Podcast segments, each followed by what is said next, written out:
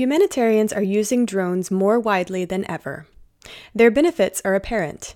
They're an inexpensive and relatively easy-to-use way to collect valuable aerial data during disasters, allowing aid workers to expand their perspective on potentially dangerous situations while reducing physical risk to themselves. While small drones are no substitute for direct human contact and do not appear to be used that way, aid workers can use them to gather real-time data on complex situations fast, a force multiplier that allows smaller teams of aid workers to collect more decision-supporting information than was ever possible in the recent past. But popular as drones now are in the humanitarian world, one theme has constantly complicated their wider adoption: trust. In the aid world, most practitioners operate under the not unreasonable assumption that drones, even small consumer drones that bear no resemblance to an armed predator U A S, are likely to frighten and intimidate the people that they are attempting to help. This concern has driven the aid world's cautious approach to using the technology, especially in responses to conflict. The use of humanitarian drones in conflict environments has long been something of a red line, as enunciated by Daniel Gilman and Matthew Easton in a two thousand fourteen OCHA report. There are good reasons for this. It's extremely hard for people on the ground to identify a drone or what it's doing. The data that drones collect, were it to fall into the wrong hands, can be used to harm and to target people, a risk that is heightened in conflict settings. Compounding the problem, humanitarian aid workers, militaries, and other armed groups often use identical consumer drones, which are widely available, making it far too possible for a humanitarian drone to be confused with a drone being flown by a non-neutral actor or organization. In today's world, natural disasters and political conflict are not always clearly divided. Humanitarian drones have become more and more widely used in complex environments, such as in refugee camps close to border regions, like the Cox's Bazar camps on the border between Myanmar and Bangladesh. As drones become an ever more regular feature of our humanitarian aid efforts, we will need to work harder than ever, and work smarter, to build and maintain public trust in the technology. Humanitarians, perhaps better than anyone else, recognize the public perception of what we do and why we are doing it matters just as much, if not more, than our actions themselves. The public's perception of our neutrality could be grievously damaged if a drone that looks a lot like our drones is used to drop a bomb, or collects data that is then used to target vulnerable people. The humanitarian world has acted to find ways to balance the value of drone technology against the equal importance of protecting the privacy and safety of people impacted by disaster.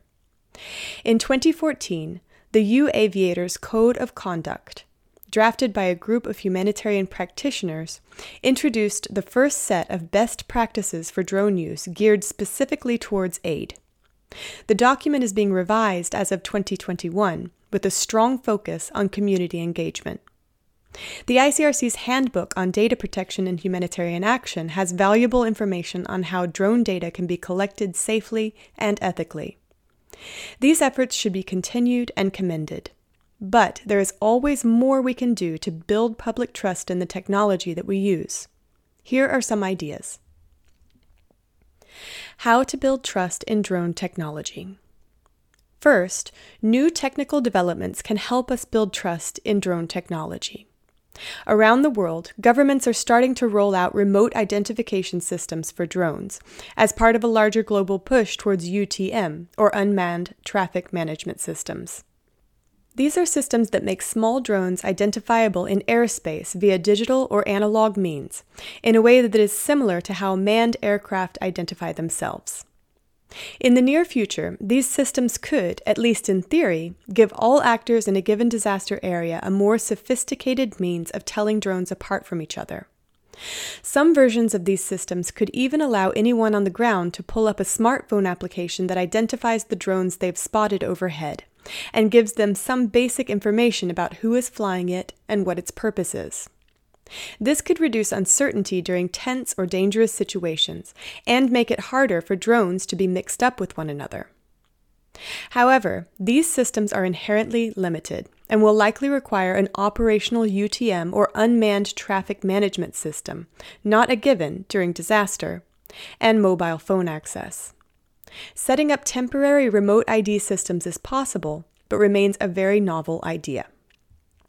Second, drone manufacturers have a major part to play when it comes to humanitarian drones and trust. We as aid workers must be able to trust that the consumer drones we buy are well secured and can't easily be hacked or compromised. The responsibility for this lies in large part, if not entirely, on the manufacturer. Drone manufacturers also need to help humanitarians protect their neutrality. Consumer drone companies market their products to a very broad set of actors: police, militaries as a supplement to military-designed drones, the general public, and humanitarian aid workers. It benefits these companies to be able to point out that humanitarian aid workers use their products. At the same time, these companies also often highlight their police and military customers in their advertising materials as well.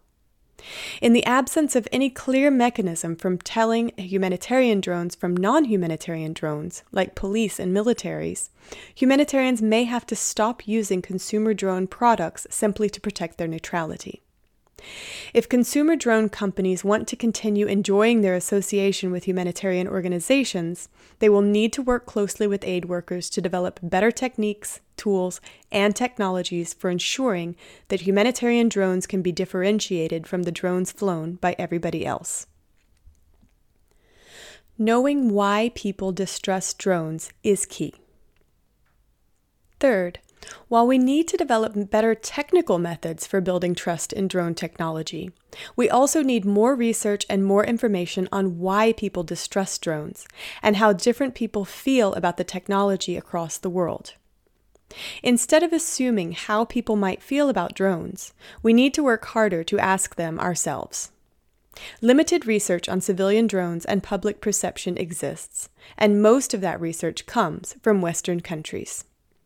The studies we do have are important reading. For example, a twenty eighteen study on East African perceptions of drone technology found that some respondents were less concerned about a drone taking photos of themselves and more concerned about the embarrassing prospect of drone photos revealing rubbish on their roofs and backyards to their neighbors. That's a valuable finding, and it's also a revelation that differs markedly from the popular idea that people are most likely to associate drones with bombings and violence. We have evidence that some people are disturbed by the inscrutability or intelligibility of drones, as suggested by recent research from the University of Southern Denmark, findings that support a push for better systems of identifying drones to people on the ground, allowing people to determine what their purpose is. And purpose matters.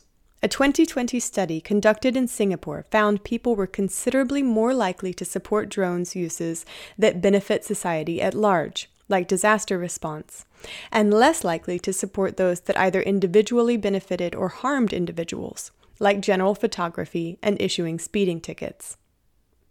Existing research indicates that race, gender, and political affiliation all play major roles in how a given person might feel about drone use. A twenty seventeen U S study found that African Americans were less likely to support police U A V use than white Americans were, while another twenty nineteen study conducted in the U S found that participants were more likely to support police drone use over majority African American neighborhoods than over majority white neighborhoods. In the humanitarian world, we'll need to better understand demographic differences like these in every place that we operate, if we want to maintain public trust in the technologies we use. Discussions about humanitarian drones and trust today often center around community engagement, and for good reason. It's unacceptable for drone pilots to act like digital colonizers, parachuting into a disaster and collecting data without explaining why, and then failing to clarify to the community how that data might benefit them. But community engagement becomes a rather hollow term if it fails to consider the context in which their drones fly. And that's why we need more research and more analysis on people's perception of drone technology. Different populations, local communities, government authorities, humanitarian actors, are likely to have very different ideas about when the risk of using drones outweighs the benefits, as exemplified by the U S research showing more support for police drone use over Black communities. With that in mind, we'll need to consider local power dynamics as we develop best practices for community engagement. Who gets to sign off on using drones, and why? Are they really speaking for the best interest of the community? Fourth, we also need more research into how well our efforts to spread drone data into the community are working. As one example, a twenty sixteen F H I three sixty research project conducted in Tanzania found that community awareness of the existence of open-source drone data was generally quite low. People won't be able to assert their rights over the data we collect if they don't know the data exists in the first place. People are also skeptical of drone use if they can't connect drone data to benefits for them and their communities. And measuring that benefit is a challenge. Too often, drone pilots deliver data to the ultimate end user and fail to follow up to the community on what happens to that data or how it's used after the flights are over. What are the risks of drone data? Fifth and finally, we need a better understanding of what the risks connected to drone data actually are. Although most drone users have a general idea of which drone operations are riskier than others, there is little concrete evidence or research that we can refer to that validates these perceptions. In the drone world, we can assume that lower altitude drone flights are more likely to capture detailed imagery that can be used to identify a person. Do we know how to quantify the risk for that person?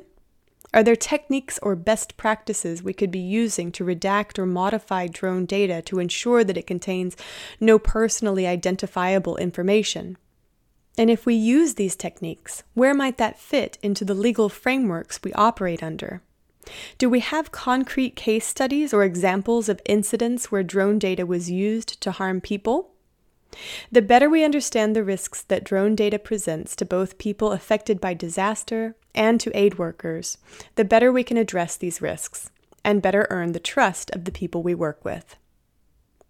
If the history of technology is any guide, drones are in a transition phase, shifting from the new to the mundane. We can't brute force our way into convincing people to accept new technology during that transition phase. Now we have an opportunity to demonstrate to the public that they can trust humanitarians to use drones responsibly in ways that take cultural and contextual differences into account. What happens next depends on us.